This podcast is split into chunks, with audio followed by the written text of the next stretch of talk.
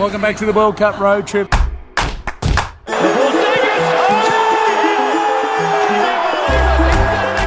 My enemy's enemy is my friend. Anything to stop Brazil, anything to hurt Neymar. It's, it's tough to get stuff done in restaurants in Russia.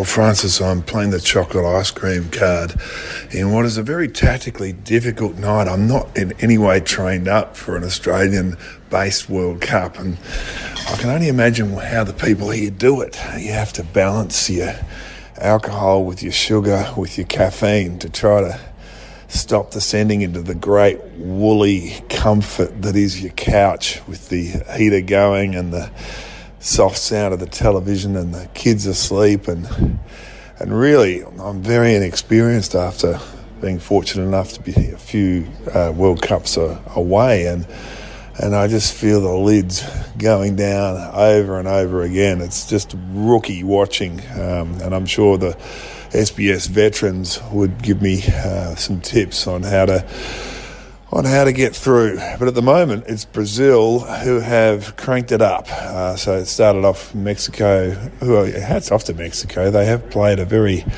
attacking formation and given themselves a real shot at it, but they over the last half hour that more and more it looks like Brazil is going to be the only side that can score. Uh, but we'll we'll get we'll see, or at least I may see. I've got a bowl of chocolate ice cream trying to get me to the end. Well, I wasn't through that bowl of chocolate ice cream before Neymar put Brazil one up, and it was an amazing goal. I don't know if you saw the same slow mo replay as we just saw um, of the ball, I think it, it, it gets flashed across, um, bounces over the leg of a sliding Mexican defender, is just beyond the outstretched hand of the keeper, just misses uh, Gabriel Jesus' leg as he attempts to put it in, and then Neymar is the the the follow up striker who puts it in. But it's a it was a beautiful shot. The centimetres involved between death or glory in this amazing game. 1 0 Brazil. Francis Leach here, still in Moscow, and we have uh, become citizens of the Football Republic, our favourite football haunt just off Red Square. And it looks like Brazil are going through, uh, currently leading 2 0 over Mexico. Neymar scoring one, setting one up as well. And the rest of us just loathing his absolute five star dickheadedness, his histrionics that mask his brilliance. Probably the best player in the game at his pomp, in his pomp. And when he fakes and feigns and pretends that he's been mortally wounded, and every camera in the ground shows that, in fact, nothing of the sort actually happened. All of Australia's sporting public looks at football as a game of cheats, fakes, hysterics, and dead shits. And you know what? With that sort of behaviour, they've got a case. But he's only one man out of an entire nation of people who play the game. But God, it's forced me, Tony, to make a really important decision. I cannot support or enjoy Brazilian football, and I love Brazilian football. I spent a lot of time there, enjoy the culture of the game. But I'm now going to choose my enemy's enemy because I can never support a team that that Neymar Jr. is strutting around in. And I'm, well, I'm on the bus, and you're going to have to take a deep breath here, Tone. I'm now on the bus with Uruguay. My enemy's enemy is my friend. Anything to stop Brazil, anything to hurt Neymar. And what would hurt Neymar more? What could hurt him more than Uruguay beating Brazil at some stage, their near tiny neighbour with big ambitions and a ruthless streak. I am now La Celeste. I am Uruguay, Tony. I've flipped. I've gone to the other side. I may never, ever come back. I'm the Kim Philby of football.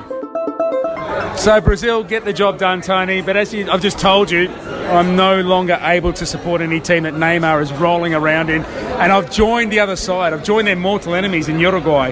Now I'm with Francisco. He's my friend. He is Uruguayan. Now, got how are you, my friend? Hi, how are you? I'm well. Now we have a history together as Australia and Uruguay. Yes, we? of course. We played a couple of times uh, against each other, and some of the games you won, some of the games we won you went to the World Cup 2006 in 2006, Germany, and and then and we play again. And in 2010 we went to the World Cup. So you're right. So we are kindred spirits. We've been through this together, but we have one thing in common. We can't stand Neymar. We don't like Neymar Jr. Well, yes, uh, he, he he's, he's a cheater. He's always jumping and and and and showing that, that everybody is, is, is killing him uh, in at the in the field, and, and that's not the the the, You know, the truth. like, in, so in Australia, if you do Australian sport, if you have that sort of behaviour, no respect as a man, or you know, no respect. How- Okay, how, can well- you walk, how can you walk around with your head held high? well, I, I have to tell you that in South America it's different. There is some smartness that is uh, allowed. It's called cheating. Well, okay, there is there is uh, there is different types of, of, of, of cheating. There are different types of cheating. I'm learning something as I go along. Yeah, some are, are more uh, evident and some are more like uh, smartness, we say. Uh, Like Luis Suarez punching the ball off the line in South Africa against Ghana. That was different kind of cheating. well, he received a red card and he we- went out of the field, so that's not cheating. And then you win that game. That was amazing. Yes, yes. No. So, uh, do you, what's the relationship between Uruguay and Brazil in football like? Ri- rivals. We are not friends there. Uh, we are uh, countries that are uh, neighbors, but we have a big rivalry in football. Yeah. We don't we don't like them, and I don't know. Maybe they don't like us. Uh, Because you beat them in a couple of World Cups early on, huh? You won a couple of World Cups and they didn't like that so much. Well, the, the, the biggest, uh, the biggest, one of the biggest match of the history in football was in 1950 in Brazil. Uh, that World Cup was made in Brazil to, to make Brazil the, the champion. And at the final, Uruguay uh, was losing 0-1 the first cup, the first cup. And in the ten, last 10 minutes, Uruguay made two goals and became the the the, the, the world the world champion. So and they remember that Uh, do you for re- the, their history. You They- remind them all the time in a my song. father remember that, Yeah. and, and that, that is a history that is. Uh, Is uh, there, just- a, is there a chant or a song that you sing on the terraces about that? Is there something that you, you sing to the Brazilian fans all the time to, to remind them about it? Well, my friend here has a T-shirt that Yeah. says El Maracanazo. That was Maracanazo. 1950. Maracanazo. That was the. Yes, I can see So it. as you can see, this is still here. championship. 70 years later. Still remember. yeah. Remember this championship. And You know- here, are the, here are the ties of the Brazilians. The, the tears of Brazil. Crying, crying. It's still crying. You know, now now I am uh, I've come as I said to my friend Tony making this podcast. I've now defected because I'm now Uruguayan for the remainder of the tournament, which is hard for me because Uruguay has caused Australia a lot of pain. But I said my enemy's enemy, i.e. Neymar, is my friend. okay, okay. So I am now Okay, on board. El Les Arrest. okay, okay. What do I need to do to be a good Uruguayan fan? What do I need to know? Well, it's a, it's a way of playing football with Yeah. the heart. Yes. Uh, leaving everything what you have on the field, try to win, and and, Order. and and and yeah. You mean right now about our style right now? Yeah, just everything about Uruguay. I Never want to lose. Well, yes. That, that was always a characteristic characteristic of our play, I and, admire that. I admire it a lot. and is it's still there. So can I be Uruguayan? Yes, of, of course you can. Excellent. Tony, you never thought it would happen, but guess what happened? I'm a Uruguayan from now on. Francisco, my friend, my you. comrade. Thank you, my friend. you. Thank you, thank you. And go Uruguay. Okay, If you got a thank you. chance from the Bye-bye. audience saying, can you speak in Spanish? Eh? Arriba Uruguay. Yeah. well, after the Brazil game, Aaron and Jamie, the Green and Gold Army, have taken me for a, a wander through Moscow on a summer's night, and we're in a park called the Ponds, which has a big pond in the middle of it. Not surprisingly, it's not Moonee Ponds, Jamie. Moonee Ponds does have Kings Park or Queens Park. I think I've seen Dane, Dame Edmonds. Dame Hennessy. It's a sort of park that has a, a- like a walking track that you can promenade and some benches that you can sit upon. So what I'm really imagining, Tone, is that this is the perfect place for your dead letter drop, your cold war dead letter drop, where you come here and you meet your handler and you you uh, sit on opposite benches and you leave a document under the seat, which is duly collected and then passed on to uh, whichever particular intelligence agency that you're in hock to. I've been watching too many Cold War films, and I think it's affected my view of Moscow. But He's done a lap already. and you can jog around here too, cutting really quick laps at about uh, 400 metres. It's like a 400 metre track. Anyway, um, have you got the microfilm, Aaron, that we can leave for? For, our, for the microfilm that we're going to leave for for, for, for, for ACES to collect. Well, we haven't met with the embassy. See, it's all coming together. Well, Francis, I employed the IQ to watch the second game. Didn't have the fortitude or the courage, and the bowl of ice cream did not get me through the second game. But I'm up early to watch the replay, and the thriller of Rostov will be talked about for many a long year.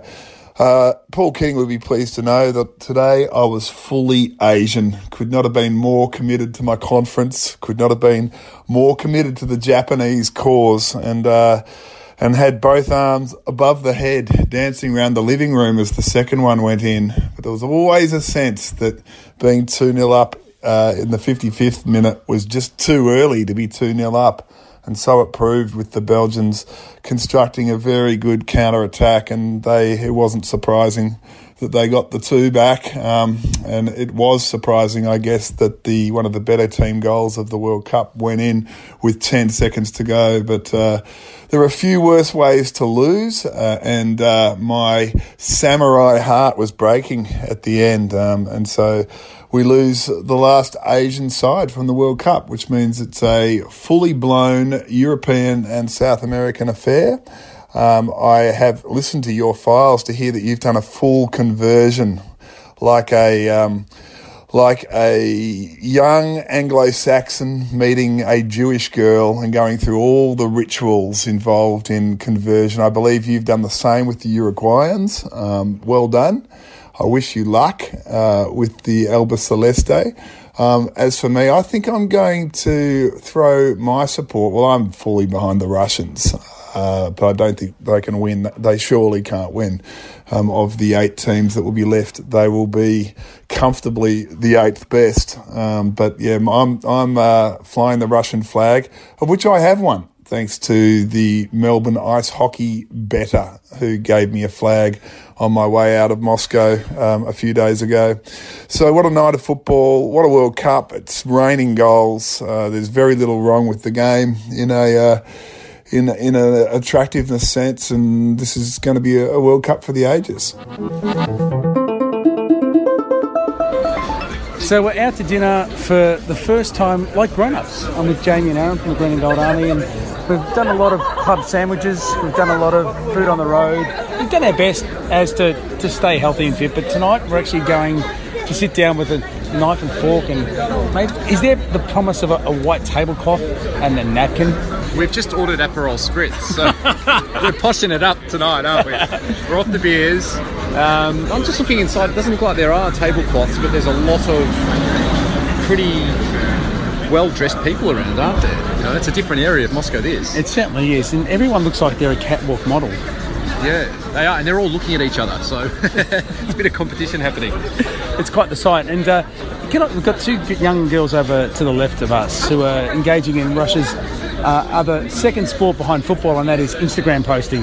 You know, pout, pout, pouting and preening for the camera and trying to get and doing it for the gram. Have a look, Az, over there. What do you think? Just, just down. Glamour, glamour. I'm not sure if it's a wedding. They're, they're dressed to the nines. It can't be a wedding. It's a Tuesday. And we are here in shorts and t-shirts, looking like utter bogans. Um, but we're going to carry ourselves well in here, Tony. Uh, we're going to hold our head up high. We're going to know uh, which side of the uh, the table our our, uh, our bread knife is, and um, yeah, so, We're going to pull our boat shoes out of the bag and swap it over. We're going to have a sweater draped over our necks. Oh, here are Aperol Aperol here we are, Aperol Spritz. Spasiba. Spasiba. It's- Thank you very much. Spasiba. There we go. There we go. Look at Here this. we go, Jamie. Aperol Spritz. We've got an orange drink. Hey. Jamie, there we go. Like Aperol. grown-ups. Cheers, How gentlemen. civilized is this? So, Tony, we're inside the restaurant now. Sasha, what's the name of the restaurant we are in? Williams. Williams? Williams. It's very fancy.